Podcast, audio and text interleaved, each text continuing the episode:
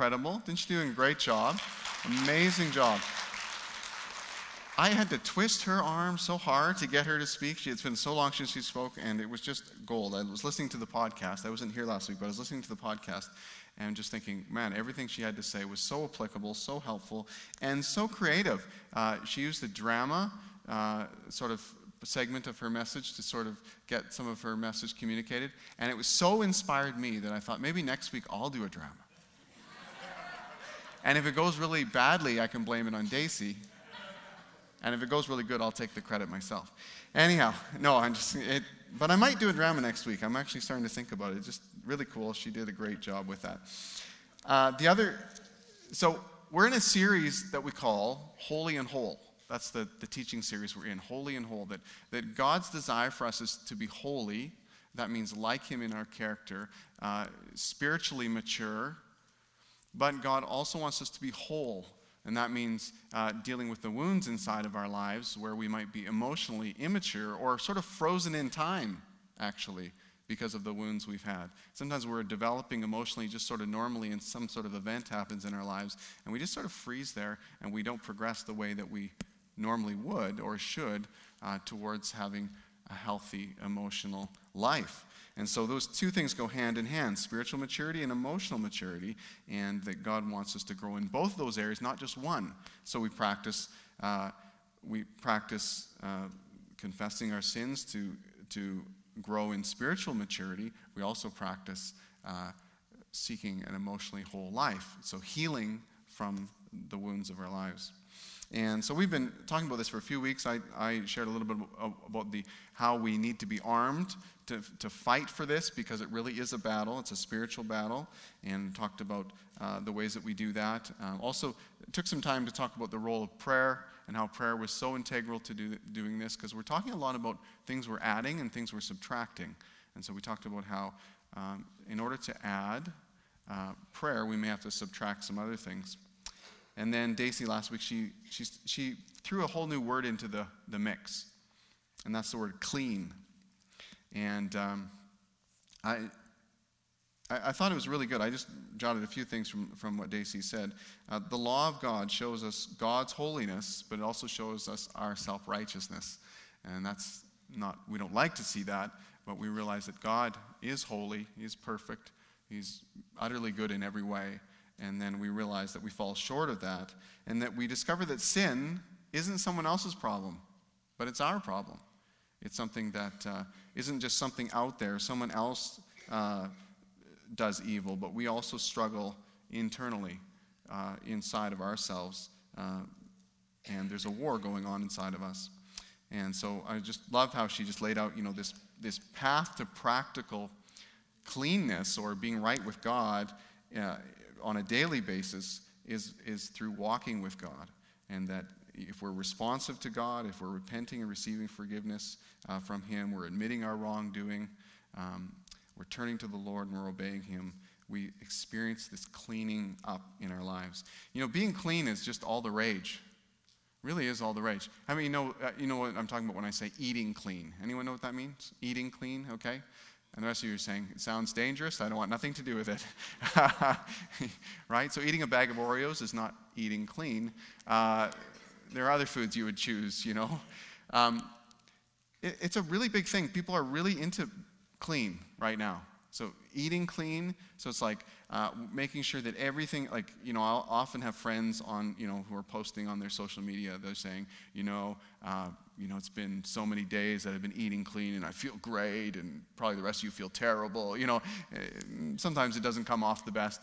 But uh, and then there's then there's the other thing. It's like we're, we're always being told that oh, something else is dirty in your life. You, you hearing that through ads and stuff like that? Is your water clean enough? Is your water clean enough? Then, if it's not, come to our service where we'll sell you water that's cleaner than the water you get from your tap. Oh, I didn't even know that was a problem. But, you know, we're being sold being clean, right? What about your carpet? Is your carpet clean enough? Is it clean enough? Should you really be walking on that carpet?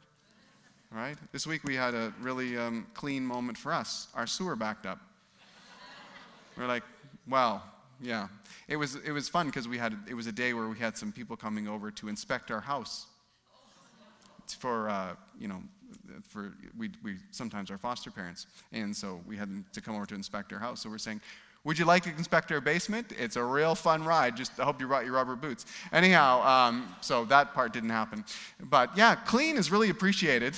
It's really appreciated. It takes a lot of bleach to get back to clean once you got there, right?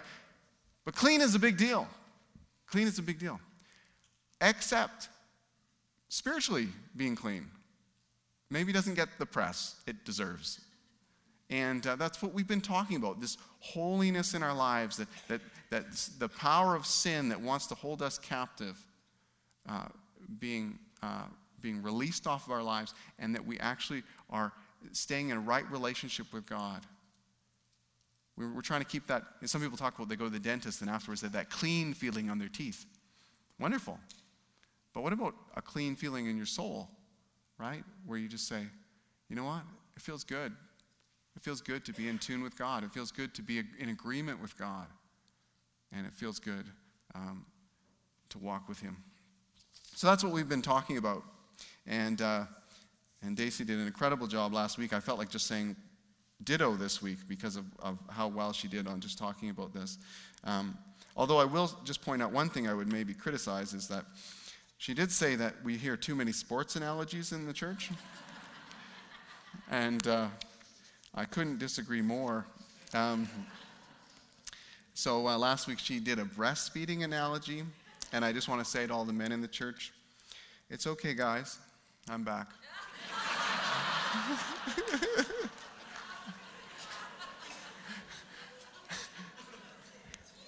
I know that was frightening for you. we're going right back to where we're comfortable with sports analogies. In high school, I played two different sports. oh, I'm not kidding. I'm not kidding. I played different, two different sports. I played high school soccer and I played high school football. In football, I, in grade nine, I was uh, skinnier than I am now, if you can believe that. And uh, so I, the only position I really could play was defensive back because that was the only thing I was big enough to play. And I could run fast and I could form tackle, so I played defensive back. But in grade 10, I had gained 15 more pounds so I was big enough to play corner linebacker. It's pretty, it was a pretty big improvement, right? Still form tackling, still running, but a little bit closer to where the big boys were. It's exciting. And then in grade 11, I gained 15 more pounds, and they let me play middle linebacker. I was probably the smallest middle linebacker they ever had, but I got to play middle linebacker on the defense, and that was exciting. And my dream was if only, if only by grade 12 I could play offensive line. Except for I didn't uh, gain 100 pounds that year because that's what it would have took. So I had to stay where I was. Um, this last week, I went out to, or the last couple weeks, I've been out to see high school football and high school soccer here in Moose Jaw. Exciting stuff. High school football, uh, they fill Gutheridge Field stands with all the fans. High school soccer, three people show up. And uh, I'm one of them.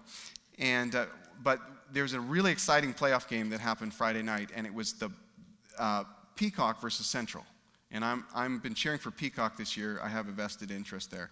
And uh, one, of the, one of the students there, I'm really a big supporter of. Anyhow, so we had Peacock and Central, and, and, and Central has never lost all season.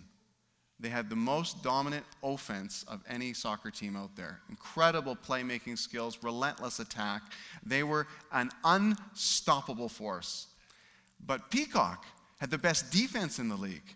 They were like an immovable object. And it was this unstoppable force meeting this immovable object, and it was this incredible game. And somehow, some way, Peacock managed to get a goal in the game. And because they got a goal and they had stopped Central at every turn, it looked like they were going to win. Well, I was getting excited because Central had never been beat, and this was the playoffs. And so I was just thrilled. I was, you know, I'm cheering for my team. I had friends on the sidelines who were Central supporters, and they probably didn't like how loud I was cheering, but I didn't like how loud they were cheering either, so it was fine. But we're cheering, we're yelling, and got tense, and it got to the final like five minutes of the game, and it was like, we're gonna win. And then suddenly, in the box, there's a kerfuffle, and the referee, and it's a free kick, and they score.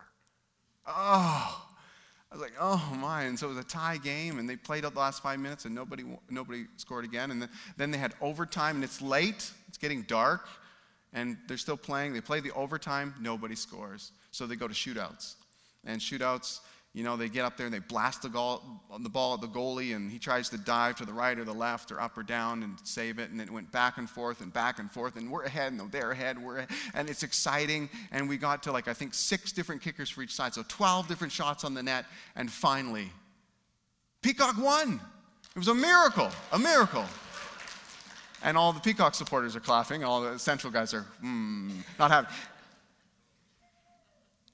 And I thought, because it was like an hour and a half of soccer, and a lot of the players didn't sub, so that's a lot of running. That's more than maybe we run on a regular basis.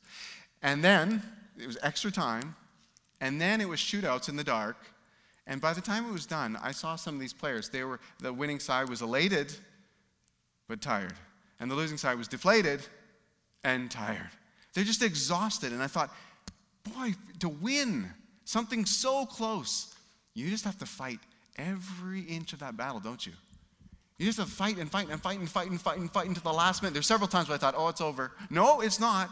Oh, it's over now. No, it's not. It just went on and on and on until the very end. And you see these players come off the field and they're totally wiped. And I thought, sometimes our spiritual battles feel very much like that. So much so that I think sometimes we shy away from the spiritual battles that are in our lives. We say, it's easier to forfeit this game than to fight it to the end.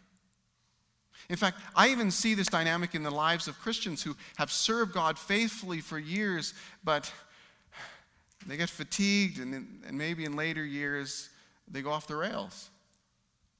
I think, what happened? I've even had that in my life where people that I really admired and respected lived so faithfully for God all those years, and then I find with great disappointment that they didn't end well. They didn't play until the end of the game with the same intensity that they played along the way. And it gets me wondering what does it take to finish well? What does it take to, to play until the end of the game and to play well? And so I wanted to share with you a scripture today that I think is one of the best. Uh, one of the best, to me, it's a rousing scripture. It grabs me, it encourages me, and it challenges me to fight. And when I talk about fight, it's to fight the sin in my own life, to fight the ways in which I might compromise in my own life, the ways in which I might just capitulate and say, ah, it's good enough, it's okay, this area doesn't seem to change. This sin seems to continue in my life. This repeated habit or pattern doesn't seem to be. Uh, that's fine. It's good enough, isn't it? I remember once I had a mentor, he was going for a walk with me, and he, he asked me about my, you know, Steve, how's your relationship with God? And I remember saying to him, well, compared to most of my peers, I think it's pretty good. And he stopped dead, mouth opened, looked at me like I just swore, and I thought, what? And he said, Steve, it's not a competition. It's a relationship. And I realized I had settled. In my heart and mind, I was thinking, as long as I'm doing better than the next guy, or the average guy, or the average out there, God must be pleased with that. But God has called us to a high, high standard. He wants us to imitate His holiness, He wants us to be like Him.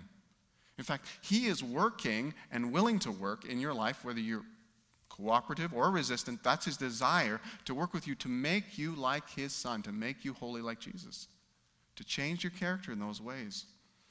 So I want to share this scripture with you as an encouragement to you. I hope it's an encouragement to you. It's a challenge to you. I think it, you know, I think of all the great rah rah um, moments I've you know witnessed in my life. My dad sort of introduced me to Winston Churchill's speeches when I was young. You know, we'll fight on the beaches, we'll fight on the la- landing grounds, we'll never give up, never, never, never give up. Yeah. So I grew up on that. And then, uh, of course, when I was in my 20s, I just like everyone the same age as me, we all saw Braveheart. Right? And William Wallace, his incredible speech, you know, would you trade all those days to come back? You know, incredible speech. I think this one is one of them. I think this is one of those amazing words. And I want us to read it together. So it's Hebrews chapter 12, and we'll read 1 to 11 to start. So I'm going to ask you to stand to read the scripture. and then I'll and then you can sit down when I do some commentary afterwards. But it's Hebrews chapter 12, 1 to 11. And we'll get it up here on the screen here yet. Here.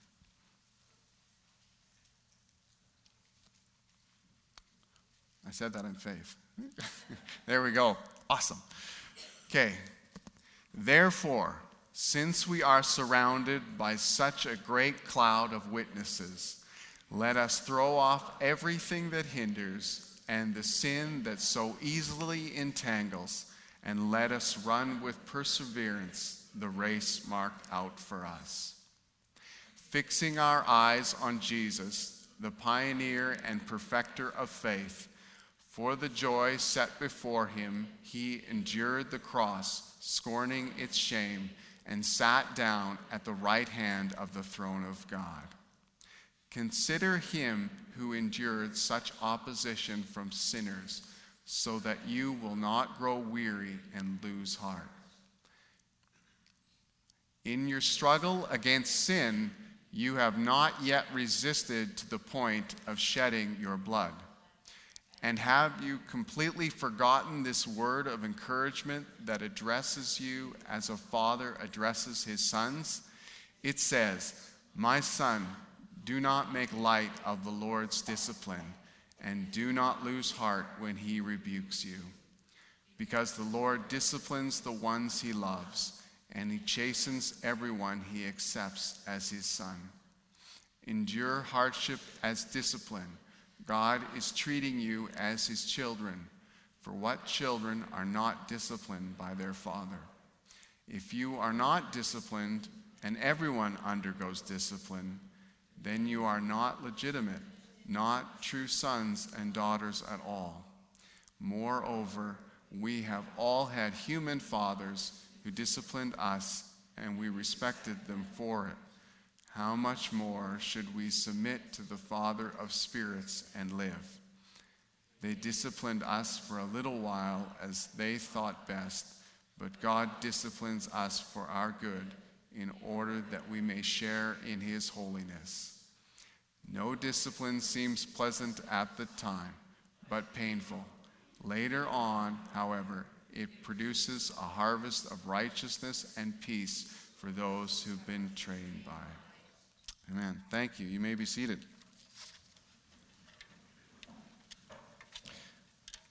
So I'm going to work my way back through these scriptures. Therefore, we have been surrounded by such a great cloud of witnesses.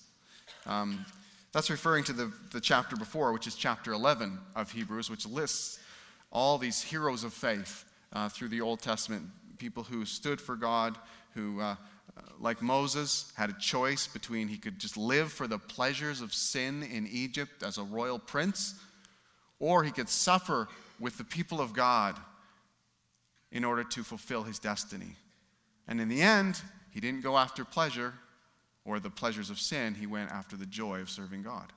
Right? So lots of examples of different ones that are in this great cloud of witnesses, as ones who went before us, who've already fought this fight against sin and for God, with God, really. And so, since we're surrounded by such a great cloud of witnesses, let us throw off everything that hinders. Let us throw off everything that hinders. What are the things that hinder? What are the things that hinder? Let's start that, with that. Let me read you a couple verses. 1 Corinthians 6.12 says, I, I have the right to do anything. This is people's quotes. Paul's writing to them. I have the right to do anything, you say, but not everything is beneficial. I have the right to do anything, but I will not be mastered by anything. So, being mastered by anything, it's like it, talking about addiction, really. You know, something having control over us something in which, uh, you know, again, sin longs to be our master, and, uh, and there's all sorts of things that can master us. But th- that's probably the first question. It's the obvious question that we ask when we think about things that would hinder us spiritually or hinder us in our lives. We say, is there anything um, that's addictive or enslaving in our lives? That's the obvious question. If there's anything addictive and enslaving in our lives, the obvious answer is we should fight, do whatever we can in order to free ourselves from that addiction, free ourselves from that enslavement. so that we can serve God. It's interesting, though, in 1 Corinthians, they go to chapter 10, these very same lines come up again, but they come up with a different ending. It says, I have the right, 1 Corinthians 10 23, I have the right to do anything, you say, but not everything is beneficial. Again, that's a pretty key word, beneficial. I have the right to do anything, but not everything is constructive. So here's the less obvious question. The obvious question is Is anything, uh, am I addicted to something or something enslaving me so that I'm not really my own? Right? Am I, am, if I sort of learned this cycle of uh, getting life somewhere else and just repeat it, repeat, repeat with diminishing returns, because that's what addiction does, right? You start out and you sort of get this high or return and it's great, and then you get a little bit less, then you get a little bit less, and you need more to get as much, and then you get less and less. You need more, and, and you just, you just, you just, you just. Now you're not even getting anything, you're just preventing the lows. It's really sad cycle, but it's a real one. We see all the time acted out in our culture. So it's obvious. Everyone in our culture knows this. They say, don't get into that. Don't do drugs. Don't, don't, uh, you know, don't binge drink. Don't do those things because it will lead you on a cycle down lower. Everyone knows that. But the less obvious question is this one Is there anything in your life that's not constructive and not beneficial? That takes a whole load of your life. That kind of stuff you say, well, what's the big deal about that? What's the big deal about that? I, it's not it's not that bad, is it? But you might also say it's not terribly beneficial. It's not terribly constructive, right? So let's throw off everything that hinders. The things that hinder us that are very obvious that hinder us, and also the things that hinder us that maybe wouldn't be obvious. Uh, I, I can tell you, the more I walk with God, the more He starts to speak to me about areas that I never thought He would speak to me about. I get it. If there's something really obvious, he, that's just anyone could have told me that. But the Holy Spirit is more refined than that, more helpful than that, in that He'll speak to me about areas where He say, you know what, Steve? That's not beneficial. That's not constructive. I say, well, it's not really doing a whole lot of harm. Well, but it's not God's best for me. It's not what He. And so it's amazing as you walk with God, He'll actually ask you to do things that you'll say, nobody else is doing this. Or no one else is stopping doing that. No one else is making that subtraction and addition in their lives.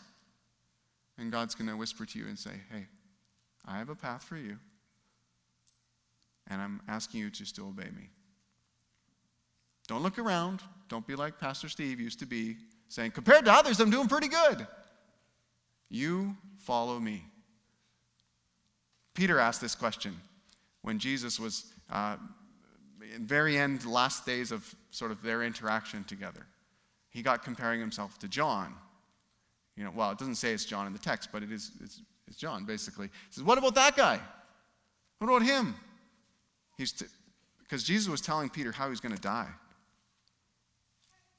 telling him how he's going to give his life for Jesus, for his faith. He said, "What about that guy?" And Jesus said, "What's it to you?" What's it to you? He actually says that. What's it to you?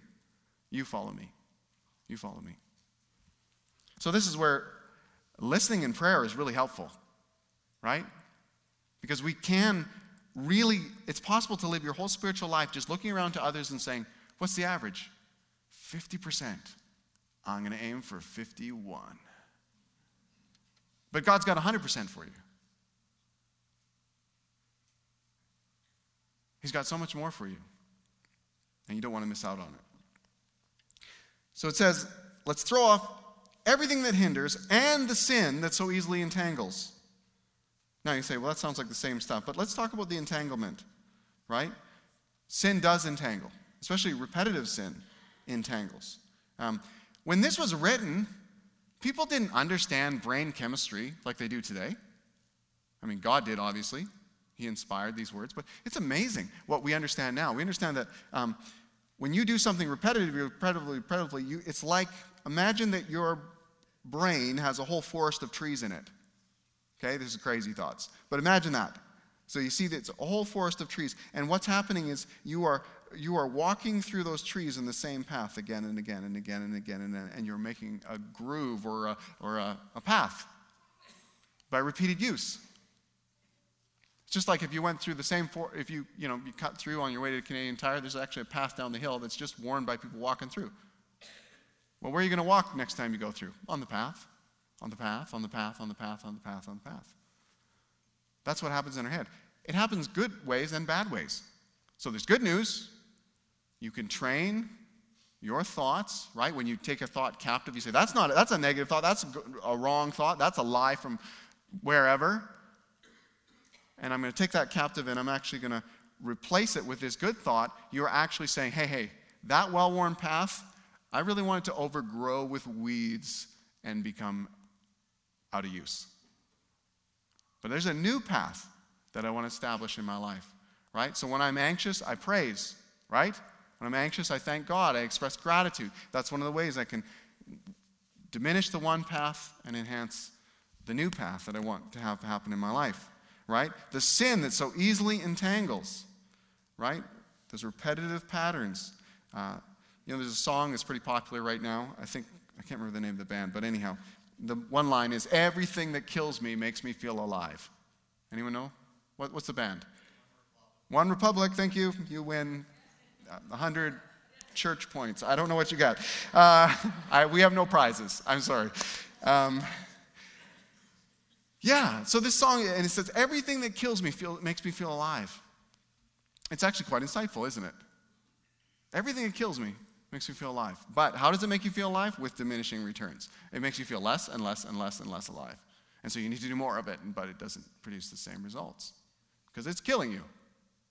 It's a brilliant line, a brilliant line. And uh, we run to the things that are killing us to make us feel alive when Christ actually offers, on the other hand, life with Him, life abundantly, a full life. He offers that and it doesn't kill you right? Not just the feeling of being alive. That's sometimes why we pursue certain paths of sin because it makes us feel alive. Well, it's killing us. Where, on the other hand, God offers us true life that doesn't have all those negative repercussions and, and that, that cycle of death that's happening in our lives. So, sin entangles us, there's, and uh, it causes diminishing returns in our lives and a little bit less alive each time. And, and uh, the challenge here is throw off everything. Why throw it off? Because you're going to run. It says, Let us run with perseverance the race marked out for us. Now, here's the thing. You say, Are we just sort of getting rid of sin or fighting sin just for sin's sake? Like, what's the point? Why do we do all that? Why do we do all that? Um, there, there is a race marked out for you. Let us run with perseverance the race marked out for us. And what's the race that Christ has set out for you? I mean, most of what the race is would be general to most of us, right? Live for God, love Him, love our neighbor as ourselves. You know, some pretty broad strokes we can look at, and we go, okay, that's the same for everything. But there's very unique twists and turns for each one of us individually, because God's shaped you very individually. He's given you a certain personality. He's given you a certain heart, certain passions that other people don't have. He's given you certain life experiences that He wants to use, even the negative ones, even the hurtful ones. God never wastes a hurt. So He's got a race marked out for you that looks like a lot of other believers' races would be, but it's very unique still. It's sort of the same and different at the same time. So what is it? Paul said this in Philippians 3:12. He says, not that I've already obtained it. He hadn't obtained the end result of his race, or I've already become perfect. He wasn't exactly holy like God. He was progressing, but he wasn't there. But I press on in order that I may lay hold of that for which I was laid hold of by Jesus Christ. Jesus Christ laid hold of your life so you could lay hold of this race, this prize, this pursuit the things he has in store for you. 2 Corinthians 5:15 tells us about the orientation of the race. It says, "And he died for all, that those who live should no longer live for themselves, but live for him who died for them and was raised again." So again, the, the trajectory of the Christian life is here I am. I'm living for myself. I, the world's about me. My decisions are about me. It's, it's what's going to be the best for me. And then we meet Jesus. We realize he's got a double claim on our lives. He, he created us and he bought us back. And we go, okay. I'm experiencing your love. I'm experiencing your forgiveness. I'm experiencing acceptance that I can't get anywhere else. I realize you created me. You died for me. And we come to that moment where we say, I'm yours. So now, what happens? Now we're not living for, now we're, we're, we're shifting, right? We're shifting. I'm saying, okay, now I'm, i am I'm doing a 180, and now I'm, I'm living for God, not for myself. I'm living for His priorities, for His purposes, right? Before that, I might have thought loving my neighbor was a nice idea, but and then I met my neighbors and decided that wasn't going to be possible. Now, it's not optional anymore because I've made him my Lord and Savior. I made him my master. So, loving my neighbors, even though it's going to be difficult, whoa, is it going to be difficult?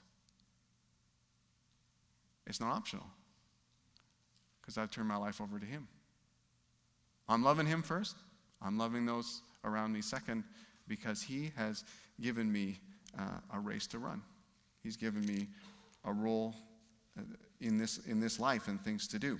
Psalm 1 helps us with this. I, I, I, Psalm 1 is one of my favorite Psalms because I love the picture of it. Let me read it to you. Blessed is the, I don't think it's on PowerPoint. So, blessed is the one who does not walk in step with the wicked, or stand in the way that the sinners take, or sit in the company of mockers. But who's, it doesn't mean you don't associate with non Christians or people who are sinners like you are.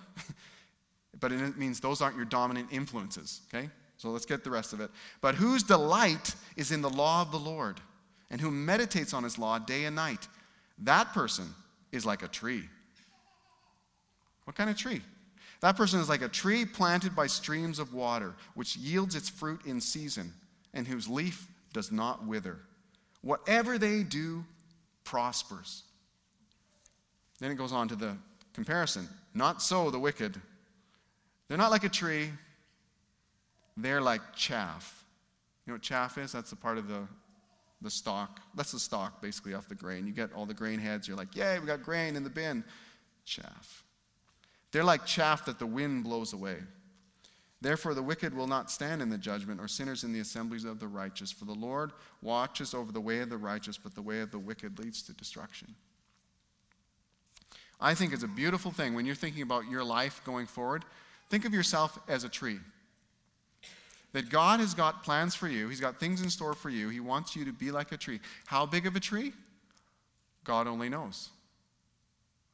But I think He is meant for you to grow in holiness and also in wholeness so you can be as big a tree as you can possibly be. Why? So I, I don't even get the tree. The tree analogy for me is always that what do, you, what do you get out of a tree? Well, you can pick fruit. It's a great thing for vision.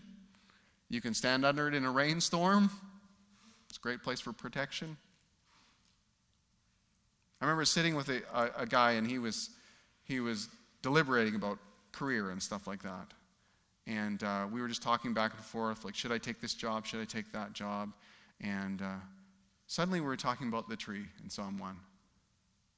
And I saw his eyes light up as we were talking about, I think God's called you to be the biggest tree you can possibly be. But this is not about you. It's really not about you. It's about you surrendered to God, submitted to God, living righteously before God, and then I think you're meant to provide for many. He wasn't married at the time. I said, maybe God will give you a wife. If He didn't give you a wife, you're still called to provide for many. Seriously, you can work, you can put your hands to something, and you can go out and make a difference in this world, whether you're married, unmarried, I don't care. You're meant to be a big, big tree.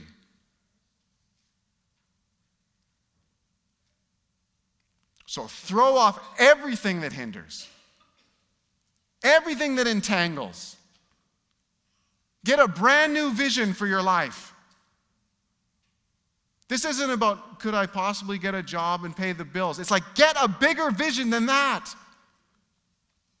See more than that. See that God has given you breath, and your life is just a breath. It's short, it's a window, but He's given you this. It's a trust that He's given you. He's given you your days.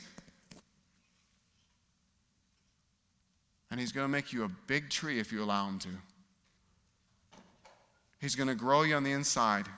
He's going to show you areas of sin that you're going to need to confess and deal with. He's going to show you areas where you're not emotionally mature. And when that happens, you're going to want to hide that in shame. And I'm going to tell you that's not the way to go. You need to open yourself up to other Christians.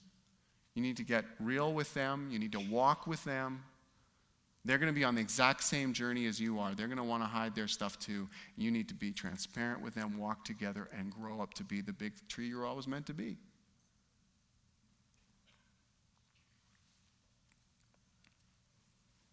I'll share just a couple more verses with you and I'll be done here.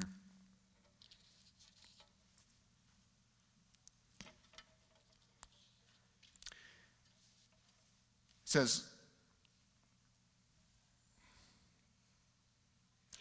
talking about Jesus, it says, fixing our eyes on Jesus, the pioneer and perfecter of our faith.